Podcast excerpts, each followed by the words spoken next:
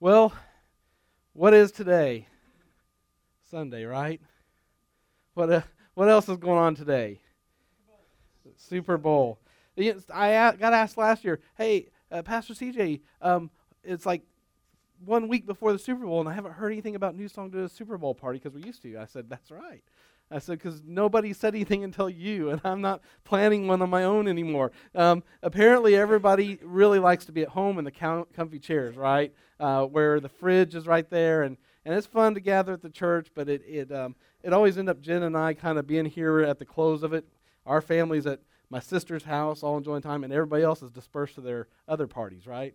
And so um, we've not really talked about the Super Bowl. And so today, I'm sure you're like, well, I wonder if he even knows um, what today is. Well, I only have about a seven hour sermon, so I, I will make it more interesting than the Super Bowl. How about that, Danny? We're to miss it. Is that okay? Well, hey, a little bit of information about the Super Bowl. Super Bowl 51. This is Super Bowl 51. Am I correct? Danny's my fact checker here, so you just you tell me. But it's it's the the one of the, the largest, if not the largest, sporting event every year. Super Bowl 51 is scheduled to be played at NRG Stadium in Houston, Texas on Sunday, February 5th, 2017. I'm going to read this like an obituary, okay? Is that right, Danny? Is it preceded in death? No, I'm sorry. It, it will be the second Super Bowl to be held at NRG Stadium. Um, the other being Super Bowl 38 in 2004 which also featured the New England Patriots, and also the third time the Super Bowl has been played in Houston, after Super Bowl 8 in 1974 was held at Rice Stadium. So I understand that um, this will be the 50th anniversary, so it's kind of a big deal for the Super Bowl. Um, I also understand that uh, Super Bowl 51 is the Patriots' uh, ninth Super Bowl appearance. Is that correct? Ninth Super Bowl. And so they have been there a few times. It's also their second appearance in three years, and their seventh under the leadership of head coach Bill Belichick and quarterback Tom Brady. So the Falcons are making their second appearance, and uh, they will have a chance to win their first Super Bowl. Exciting times. Can you imagine what that team is feeling like today? And here's the other thing: Lady Gaga will be in the in the uh, halftime show. So um, we all know we can skip that, right? Here, here's something that interests me more. Let's get into the Super Bowl facts that your pastor loves the best, all right? Eight million pounds of guacamole is consumed on Super Bowl Sunday. Eight, eight million. I could swim. You could swim in that. We could have a church swimming party, guacamole. You know, holy guacamole, right? So, um, 14,500 tons of chips are eaten along with that guacamole. 14,500 tons. Of the top 10 most watched American television programs of all time, nine of them are Super Bowls. Over 700,000 footballs are produced annually for official NFL use. Only 72 of those are used for the Super Bowl. I guess the rest are practice or whatever. And then Super Bowl commercials. In 1967, a 30 second commercial cost about $40,000 in 1967. Last year, a 30 second spot sold for a record cost of 5 million. 5 million. CEO of CBS uh, and the CBS packaging ads uh, team uh, bought $5 million uh, then I guess prior record to that was 4.5 million for a 30 second spot, and that was set by NBC. That's a lot of money for 30 seconds. All right, a little bit of trivia for you before we get into the word. Let's see if anybody can beat Danny to the punch here. I'm assuming Danny's got a, a good memory on Super Bowls here. What is the name of the trophy for the winner of the Super Bowl? All right. Which player has won the Super Bowl MVP three times? I'm looking for a name. Joe Montana. Which team was the first team to win five Super Bowls? That's right, Pittsburgh Steelers. I want to make you sweat out a little bit. Which team won the first Super Bowl? Green Bay Packers. All right. Well, January 15th, 1967, the first Super Bowl championship was between the NFL Green Bay Packers and AFL Kansas City Chiefs, and it was at Memorial Coliseum in Los Angeles. And the score was Green Bay 35 and Kansas City 10. And there was an attendance of 61,946 people. Bart Starr was the quarterback for Green Bay and was named the MVP. So, listen, I want to uh, transition into our, our message today, but I want to give you uh, a couple descriptions of some teams. Let's, let's talk about some just general teams. Um, team number one this team can be seen huddled together on the sideline before the game. Heads bowed in prayer with the coach in the middle, and suddenly they give a great cheer, and the coach trots out on the field by himself. You know, that one where they get the hands in the middle, and, you know, and they go out, and the coach goes out on the field, while the other players go and sit on the bench. Now, as a sideline reporter, you go up to a 300 pound offensive guard and ask him, What's the coach doing out there? Oh, the guard replies, he's going to play today. All by himself, you ask? Well, the guard explains, why not? He's got a lot more experience and training than the rest of us. Um, we've got a lot of rookies on this team, and we might make mistakes. Anyway, we pay the coach well. We're all here to support him, of course, and, and look at the huge crowd that's come out to watch him play. And so, as the opposing team kicks off, the coach catches the ball and valiantly charges upfield, but buried under 11 tacklers, he's carried off half conscious. Sound crazy? Well, it's the same with the church. God has given pastors and teachers and leaders, but their role is to equip the players on the field doing the work of ministry. Never is the pastor or the staff supposed to carry the ball uh, every play or do the work or try to defeat uh, the foe by themselves. Here's the thing interesting I've learned about pastoring is is nobody will have to uh, egg me on to do any more than I'm going to do already because I feel this weight all the time. Is this ship going to sink on my shoulders? And God's saying it's my ship and it's on my shoulders. But I, uh, I tend to, in human effort, pastors take that. The problem is, is we tend to, if the players hand the ball off to us, we tend to run out on the field and tend to want to run the plays ourselves. So, team two. This team realizes they should all play they huddle on the field and they huddle and they huddle and they huddle and the referee gets tired of it, calls a penalty for the delay of game and moves the ball back five yards, but the team still huddles and huddles and huddles and huddles. And the referee calls penalty after penalty until finally the ball's moved back all the way back to their own goal line. And the quarterback then yells back to the sidelines, Hey, coach, this is the greatest huddle I've ever been in. What a group of guys. We, we have the best fellowship, and some of these guys are amazing students of the playbook. Some of us memorize over 100 plays at a time. We learn so much in this huddle. We love our huddle. But you holler back at the quarterback, ask him, But why don't you get on the line and play? And he responds, Why should we? What we want is a bigger and better huddle. Besides, this way no one gets hurt. It's safe, it's comfortable, and it makes us really feel good to be huddled together. It is. Sunday morning service, early morning service, when you've just had breakfast and those carbs are starting to flow, and you get into this little tin can of a building, right? And it's warm and cozy. And if you came to second service last week, there's maybe five empty seats, and so you're like this, and all of a sudden you're, you know, right? It's just so warm and cozy. Why would you want to go out there in all that weather and get hurt? Well, team number three, this team brings every player out on the field and breaks out of his huddle just like a team is supposed to do. However, instead of lining up against the opposing squad, they break out into groups of three, arguing with one another. Soon they start shoving, and two of them actually get into a fight. And as the referees call penalty on that team between each other for delay of the game and are moving the ball backwards, you run out into the field and ask player, What's wrong? and the players walking off field in disgust explain this bunch can't ever agree on anything. Those two over there, they're arguing over the color of the uniforms. A couple others are quarreling over the right way to kneel in the huddle. And I'm quitting because I can pass a lot better than anyone else on this team, and they're still not letting me do it. So, team number four, let's look at the final team. Team number four, however, is on the way to the Super Bowl. They're playing together, they're huddling, slapping each other on the back, on the back, on the back. That's what we do in church, on the back. Some of you that play sports know what I'm talking about. We don't slap anywhere else but on the back, not backside.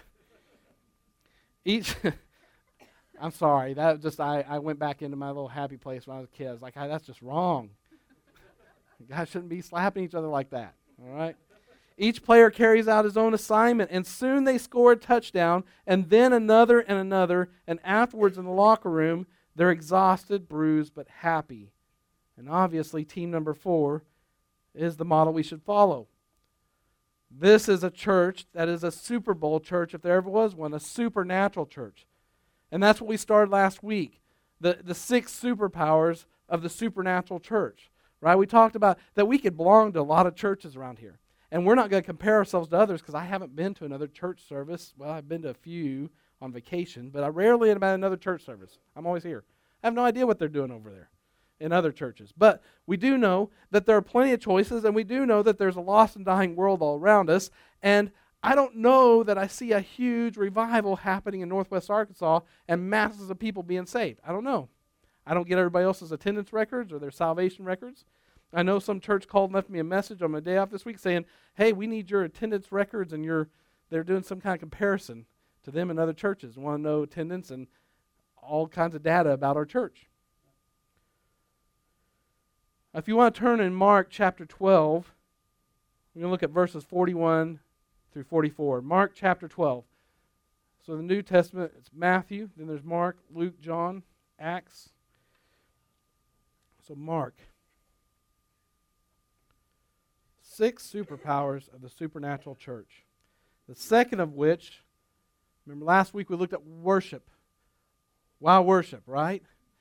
That you don't walk out saying, wow, what a great sermon, or wow, what great worship, but wow, what a mighty God we serve. Or stand. That, that you came in, right? Remember, you came in and you left different. All right, so, so we, we're looking at stewardship as the second superpower. And so the second superpower is, is stewardship, managing, using, working, and overseeing. Now let's just stop for a minute and say, I, I probably don't preach enough on, on the subject of giving because it's much spiritual and a spiritual roadblock for a lot of people than anything else. But I'm not talking about just money today, okay? Stewardship is anything you've been given charge over to manage. And being a good steward is being a good manager of that. So it can be talents, it can be um, giftings, it can be resources, it can be money. But stewardship is managing or using or working with and overseeing all that God has given you, everything. And in the greatest aspect, all that you are are and you have is from God. And you simply give are given the opportunity to manage it. The truth is that everything belongs to God and we are mere managers of it. It's not ours. That is the hardest thing for us to not only get. We, we can sit here in this service and we can say to ourselves over and over, everything I have is God's. We could sing a song about it. We could praise Jesus about it. But when we go out and we get a bill in the mail, our electric bill was about $100 more than normal. Good grief. What are they doing to me? How am I going to do this, right? All of a sudden, it's all our problem, right? It's not that God's given us the money to pay our bills and He'll help us get through any unexpected ones, but now it's our problem, just like it becomes, again, our money. So you might say, I got the strength to work by exercising.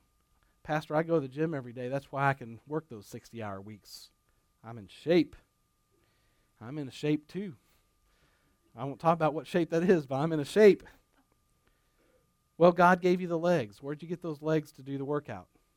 Where'd you get the arms? God gave that to you. it's like the scientists who challenged God to a creation contest, right? He's like, I can make anything in the laboratory. Now we got stem cell research. We got everything. We can make human beings. We can make monkeys, rabbits. What do you want? I can make anything. I'm not talking about balloon animals. I can make you anything. And, and he challenges God to a creation contest, and he says, he says, okay. And so God makes a man out of dirt. He says, That's no problem. I can do that too. And he says, Wait a minute, get your own dirt. Right? Because nothing that man is working with came from man, it all came from God. So you see, you, me, the church, we're all just stewards of what God has given us. And it's being a good steward of all that the church will find itself uh, has that will find itself strengthened and powerful, in fact, supernatural. Uh, it, it's really easy for us to make money because I, I have to say, um, decades of, of wrong things have happened in churches, especially all over television, to do with money and God's work, has tainted people's mind that the money part is a part to stay away from. The stewardship part is a part to not talk about because that's a money grabbing church or that's a this or that. But you know, here's the thing many people use that excuse to okay uh, uh, something that is lacking in their spiritual walk, and that's stewardship. That God is giving them and blessing them, but they will hang tightly onto it until God has to pry it from their hands for His work. And so, being a good steward of all that the church has will find itself in a supernatural situation. It's in this familiar text in the 12th chapter of Mark, we find ourselves using a real life situation to teach that very powerful, that supernatural lesson. We may not always associate um, with the church as a whole um, stewardship, but there is a strong lesson here for the Christians. In Mark chapter 12, 41 through 44, says, Jesus went over to the collection box in the temple and sat and watched as the crowds dropped in their money. Jesus is sitting over there to watch who gives what. Now, let's just play this out on a Sunday and see how this works out for New Song. We're going to do it like the like the Latin American countries. You're going to all come up kind of dancing with your money, right?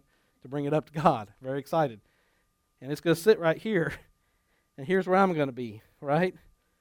And I'm watching and I'm looking, and you drop in, and I'm looking at your check. I'm checking the 20s, taking out the little marker, right? Make sure it's real. No, Jesus wasn't quite going that far, but he's watching. He's observing what they're giving. It'd be very uncomfortable for the giver, right? I mean, if they really knew who Jesus was, because he is very concerned about what is being given and who's giving, and, and so he's observing. Many rich, pe- rich people put in large amounts. Jesus ought to be very happy with him, right?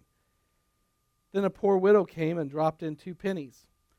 He called his disciples to him and said, I assure you, this poor widow has given more than all the others have given, for they have gave a tiny part of their surplus, but she, poor as she is, has given everything she has. Now, this is a whole unit of measurement that is new to the church at this time because up until this time, remember money changers. I think there was money being made off of sacrifices being given uh, for sins. There's there's this idea that you know the more is better, the more you give to God is better, and and so they don't think about someone who has little being able to really reach God like someone who has a lot. They don't understand God's economy. So Jesus is intently watching as the scene unfolds. The rich, the wealthy, the seemingly powerful are dropping in their donations to the temple.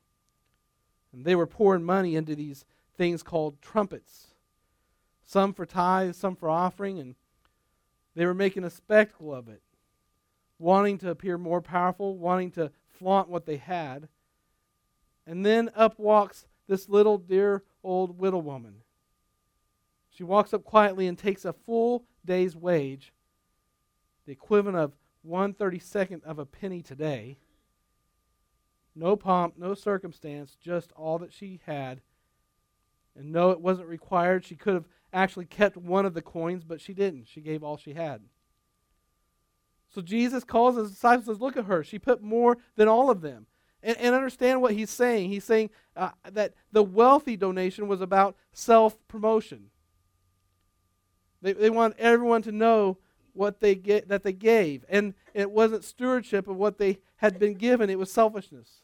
You know, Travis and I were having this conversation yesterday. We went to a motorcycle event that we've encountered a brother in Christ at one point that just both of us have the same feeling that this this person is trying to self promote, right? Just self promote, and, and your radar, you know, your Jesus dar goes off, right? You're like, bing, bing. There's something not right here. This guy's professing, you know, uh, to be Christ-like, but he seems to be promoting himself, and so it was also about social prejudice. They wanted to be seen as sacrificing so much. I mean, Jesus was able to easily observe what people are given. They weren't hiding it. When in reality, they were not they weren't returning back to God what was God's, they were tipping him. Here, God, here's your tip. Uh, I think this time I'll give you 18% instead of 15. It wasn't about souls. This wasn't for kingdom work to, to, for souls. They, they were missing the whole reason because their heart was absent from the whole thing. Their hearts were not in the gift. Yet the widow's offering was about the heart of self denying. That she could have kept one, but she didn't.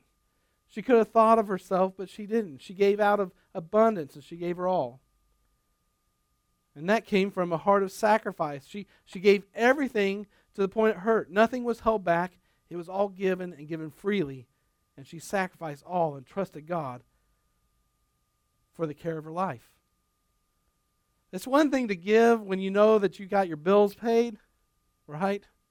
It's one thing to give, and I'm not just talking about money. I mean, money pays the bills, right? But your time. Uh, some of you, if you take time away for kingdom work, away from work, you're not getting paid for those hours, right? And so well, there's some that maybe have given of their time, and it did cost them financially. But it's one thing to do it when all the bills are paid and you know you have the excess to do. It's another thing, like this widow woman, to give to the point it hurts. Heart of surrender. She told over, told over everything. No fuss, no begrudging the gift. She would surrender all. So we may be sitting here wondering how that applies to making a church powerful. Well, stay with me because we're going to find that out. And understand that a good steward begins in the heart.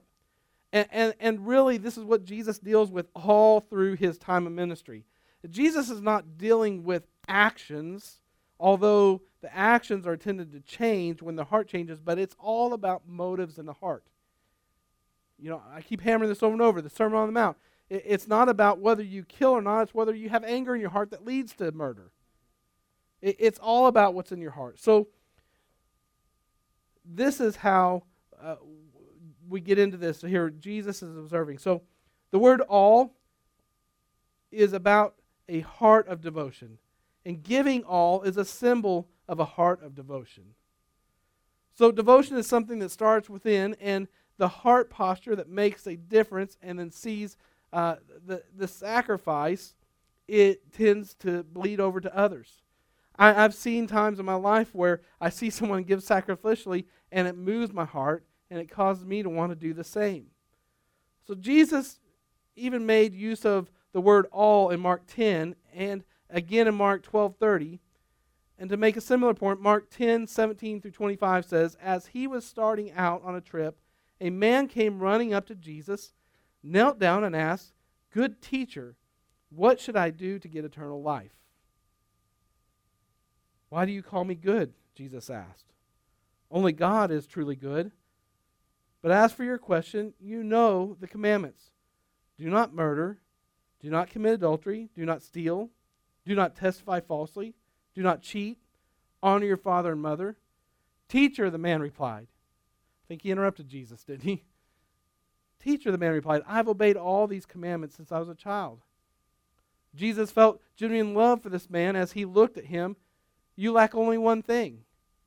He told him, Go and sell all that you have and give the money to the poor, and you will have treasure in heaven.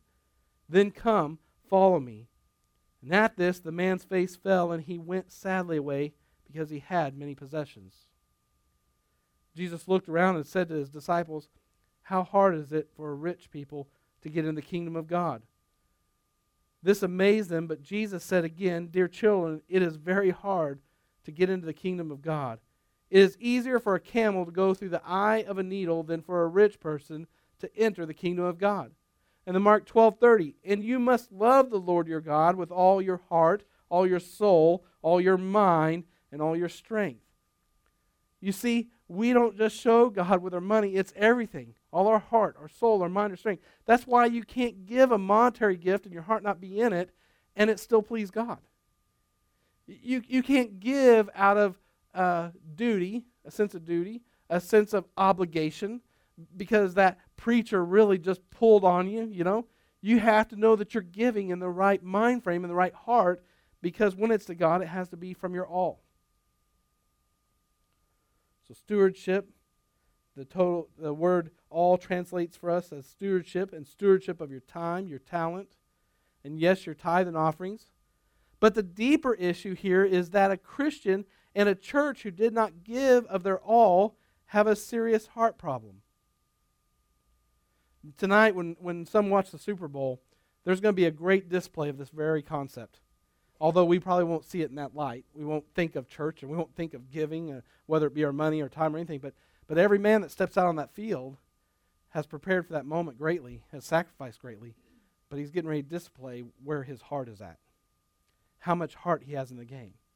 Now, I may not, some of you know I'm not a big sports fan, I'm not a big football fan, but I have an appreciation for those moments where they catch him where the guy is literally airborne up in the air, leaping over several men, catching a ball in the air, and landing gracefully.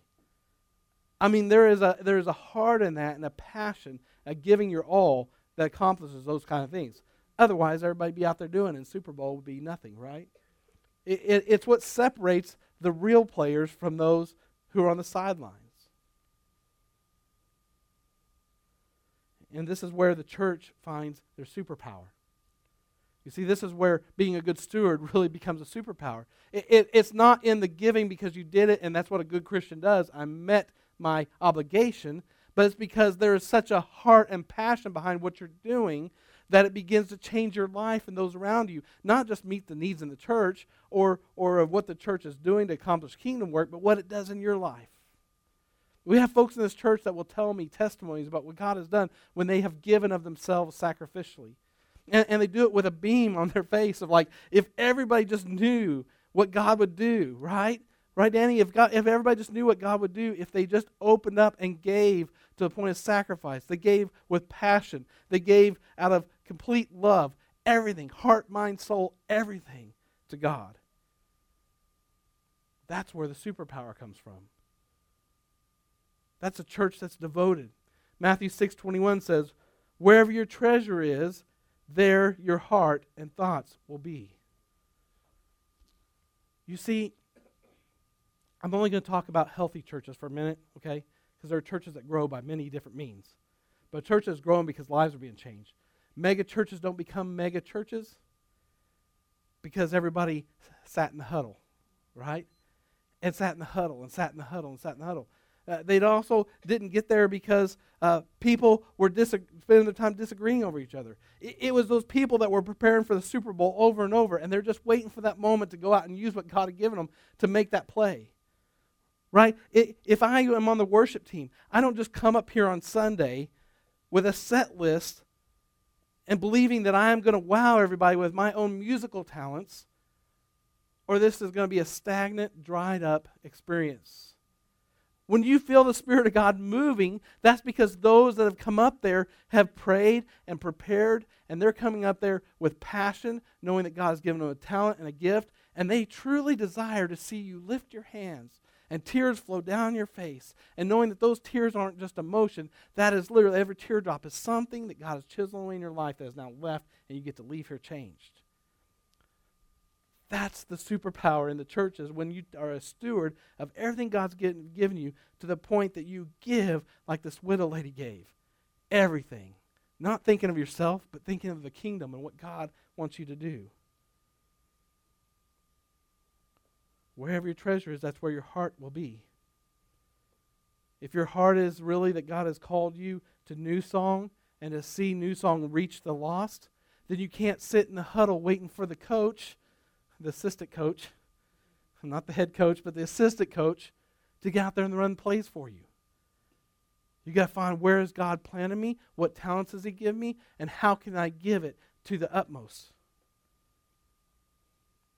When you devote all you have, your time, your talent, your tithe, regardless of the amount, God can do tremendous things with it and with you. Now, I do want to talk about money for a minute. It is uncomfortable for me to talk about that. But you know, early on when we voted into this building project, uh, Ken and I were just talking because Ken came from a church that's a very big giving church, and this church is giving. I'm not making a comparison, but but they do. Um, isn't it the first fruits thing every year? They challenge people to give one week's salary to missions, and, and it brings in this huge amount for missions, and they bless. And and the New Beginnings ministry has been blessed by that. And so great things have been done with that. And, and people give sacrificially.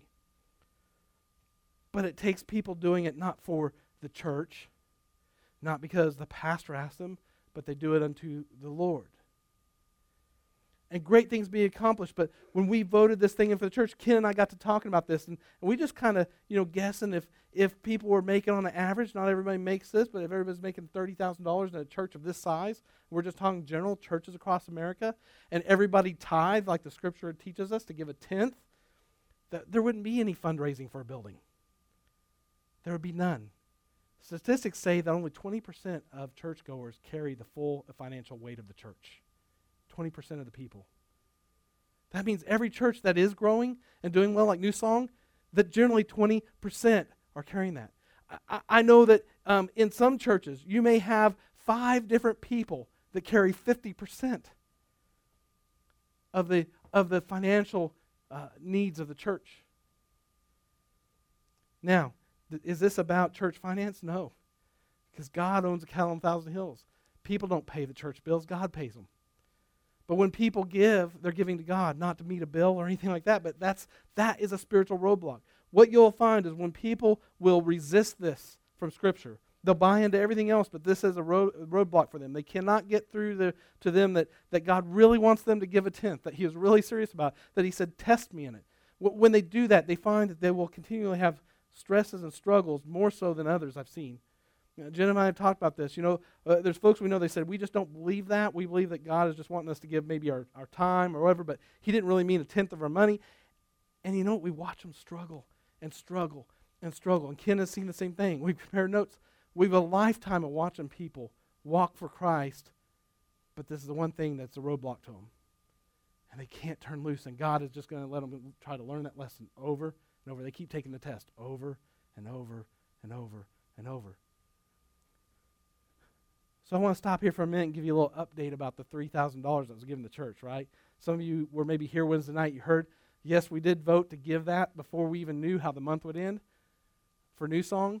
And I had told just a couple people that while I didn't expect God to have to do it, I said, God, be nice. Remember we preached about Gideon and the fleece, you know? He put it out.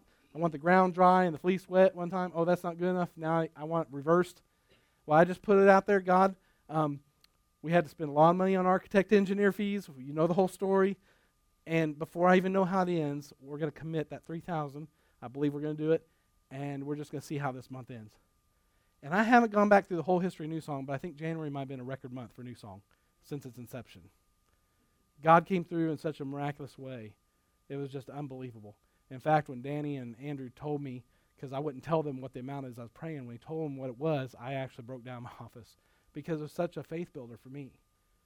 You see, other people gave sacrificially, and because of that, me, even though I'm the pastor, I'm still a guy just walking for Jesus. One beggar showing another beggar where to find bread, and it broke my spirit and encouraged me.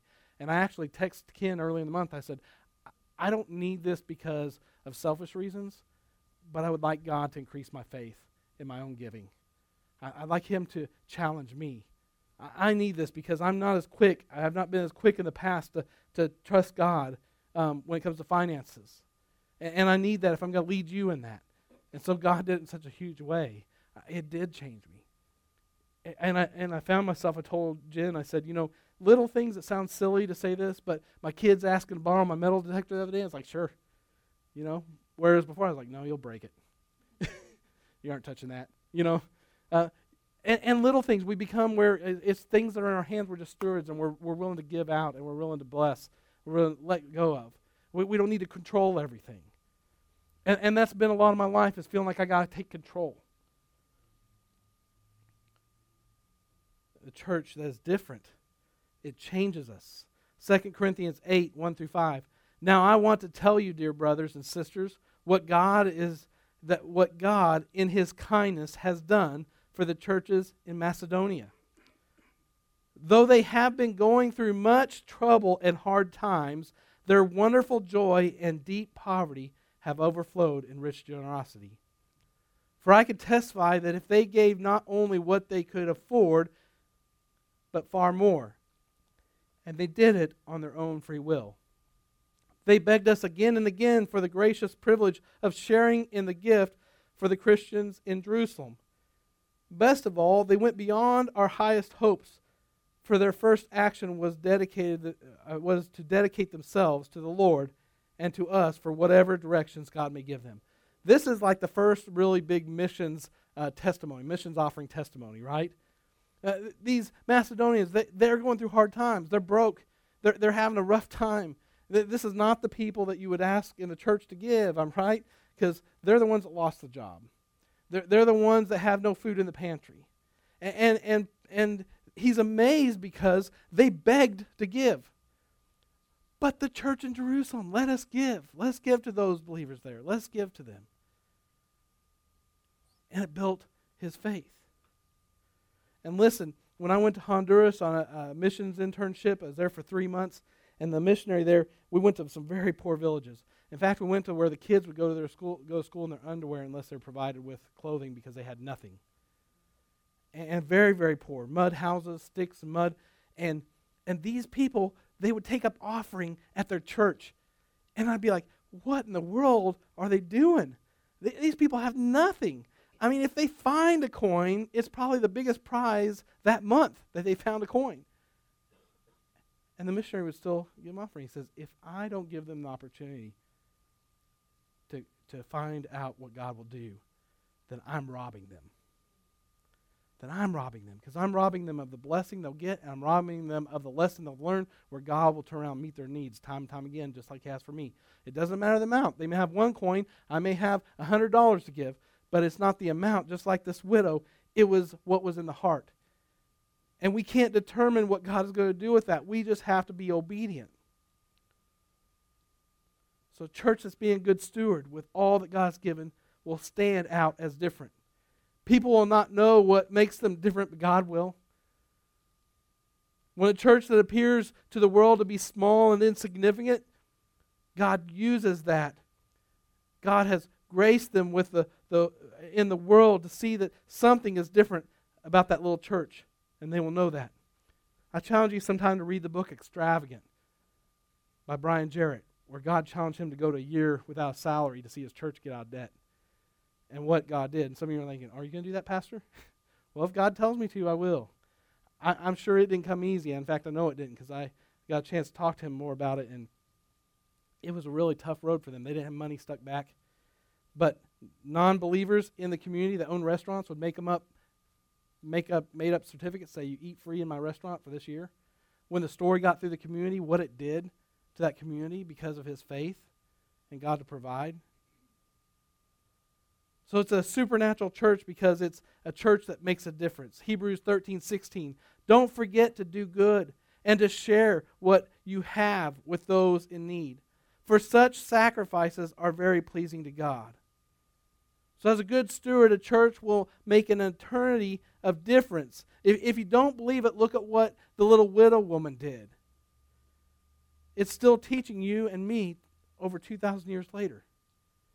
Jesus made a point to use it as a teaching reference for all time. So, a Christian that gives all straight from the heart is a powerful Christian, a supernatural one.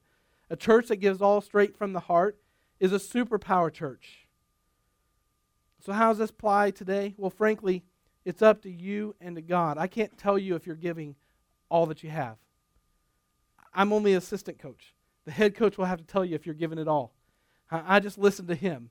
If he tells me to preach on something or to, to, to go over a playbook, a play that we're missing, then, then, I, then I bring it. But you know, this is a harder one to preach when I started planning this and we had already had a record month, right? Pastor, what are you preaching this for? Wait till nobody's given anything, right? No, because it doesn't depend on the amount. Again, sometimes we need to hear that over and over to understand. This isn't whether you write a dollar or a hundred dollars on your check and offering, or whether you give an hour to God in your week or ten hours. It's whether you're giving your all. But knowing myself and all the struggles I've had in this area, the flesh getting to me regarding stewardship, you may want to ask yourself the question I've asked myself What have I been holding back from God? that really gets to the heart of the issue. It, it could be a lot of things that may have nothing to do with money, but what am I holding back from God? And, and that's really where we have to settle the issue and, and be honest with ourselves. It could be time, talent, our tithe, our heart, our spouse, our children. God is calling you onto the field. He's calling you to run the plays. He's giving you the best pads and equipment that even money can't buy. He's given you the talent to play. And he's giving you an opportunity. He's literally giving you a chance at the Super Bowl. And he's giving you all the resources in the game. You know, these players, I can't imagine the money someone make. I mean, I've heard the figures, it's staggering. And it's easy to say, man, over, overpaid, you know, all that. But let me tell you, with great, with great wealth comes great responsibility, right? That who he's given much, he requires much of. And so I wouldn't trade right now the stresses in my life for the stresses of those players right now today. Probably for all the money in the world. I think I'll just let them do that. And often we, we look at it like that. God's given us a lot, He's given us a lot of opportunity, but He requires a lot of us too. We just have to figure out between us and Him how much He's requiring. This isn't really a football game for here, but it is the kingdom championship. We're playing for the souls of men. We're playing to see lives changed, and that's what New Song's all about. Those players today, again, are being rewarded a lot of money, but even, but not even one of them had to use a lot of what they had to even get there. They expended a lot of resources to get there. I'm sure there was times before they were on that NFL pick where they were, they were wondering how they were going to make it and they pushed forward. Right now, as I sit and we're, I'm talking with these bankers, I'm thinking, oh, Lord, we're getting ready to really make a big play here. I really need you to show up. And, and I feel like after preparing for this message, I'm telling God, put on his helmet and pads and get out there and play the, play the field for me. And he's saying, that's what I've given you all the stuff you have for. You guys get out there and play it. You lead the team and you get out there and play it. And that's what God wants us to do. There's people right now in Centerton who are unchurched. And that's really weird to say in the Bible Belt, isn't it? There are unchurched people in Centerton. I, I've, I met a guy yesterday at the biker event that has been here before at New Song, and he hadn't been here for years. And he said, You know, I've not been in church. Maybe I'll show up again. And God set up that divine opportunity that we ran into him again, and that him and his wife needed to find a place to worship. Now, he didn't grow up in Pentecostal church, so he did ask me, You guys don't play with snakes, right? He literally asked me that. And it's like, it's like, yeah, we do. What's wrong with that? no, no, we don't. We don't. Um, we'll put them in your car if you don't come back. No. but but God is God is wanting to grow His kingdom. It's not about us. It's not about us to chalk up on the on the sign out there. New song, got another one, right? But in the end, it's either heaven or hell, and it's our responsibility to go out and be the one that God uses to rescue those that are headed for hell. Amen. Let's pray. God, I thank you for uh, this Super Bowl Sunday. It's really your Sunday. Um, the world can't take that from you. Every every Sabbath day, it's it's holy. It's yours. God, we know in the new covenant that Sabbath, the Sabbath day can be, Lord, uh, the day of rest that you make it. But God, today we've chosen to come together for the Sabbath day to worship together. Lord, uh, there's some will enjoy will enjoy the game and the food tonight. Lord, we'll watch those players work really hard, and and maybe we'll just remember part of this message that that that's the extent that you want us to put effort into your kingdom.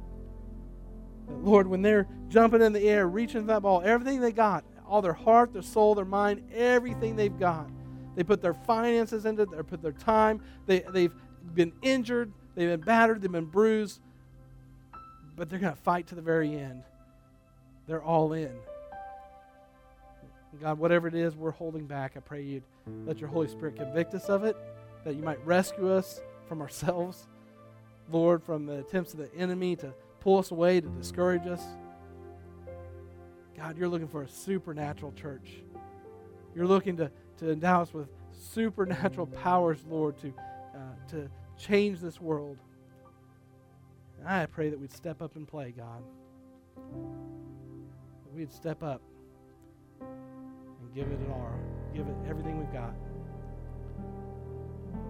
With every head bowed and eye closed, I'm not going to ask anybody to raise hands. I'm just going to say, if you know that you're holding something back, this is your moment before you walk out of here to not to not let the enemy steal this opportunity from you. The Holy Spirit has already convicted your heart. There's been something, maybe it's finances, your time, maybe just your heart in this. Uh, maybe you see what's happening at New Song and you know God's doing a work here. You can sense it. You, feel the power of God, but you just kind of lost your umph to do anything to, to be a part of it. God's trying to call you back into the game. He's trying to get you out in the play whatever that may be. Just take a few moments quietly before the Lord. I want you to, to settle a, a plan with Lord, the Lord of how you're going to let Him help you get back in the game.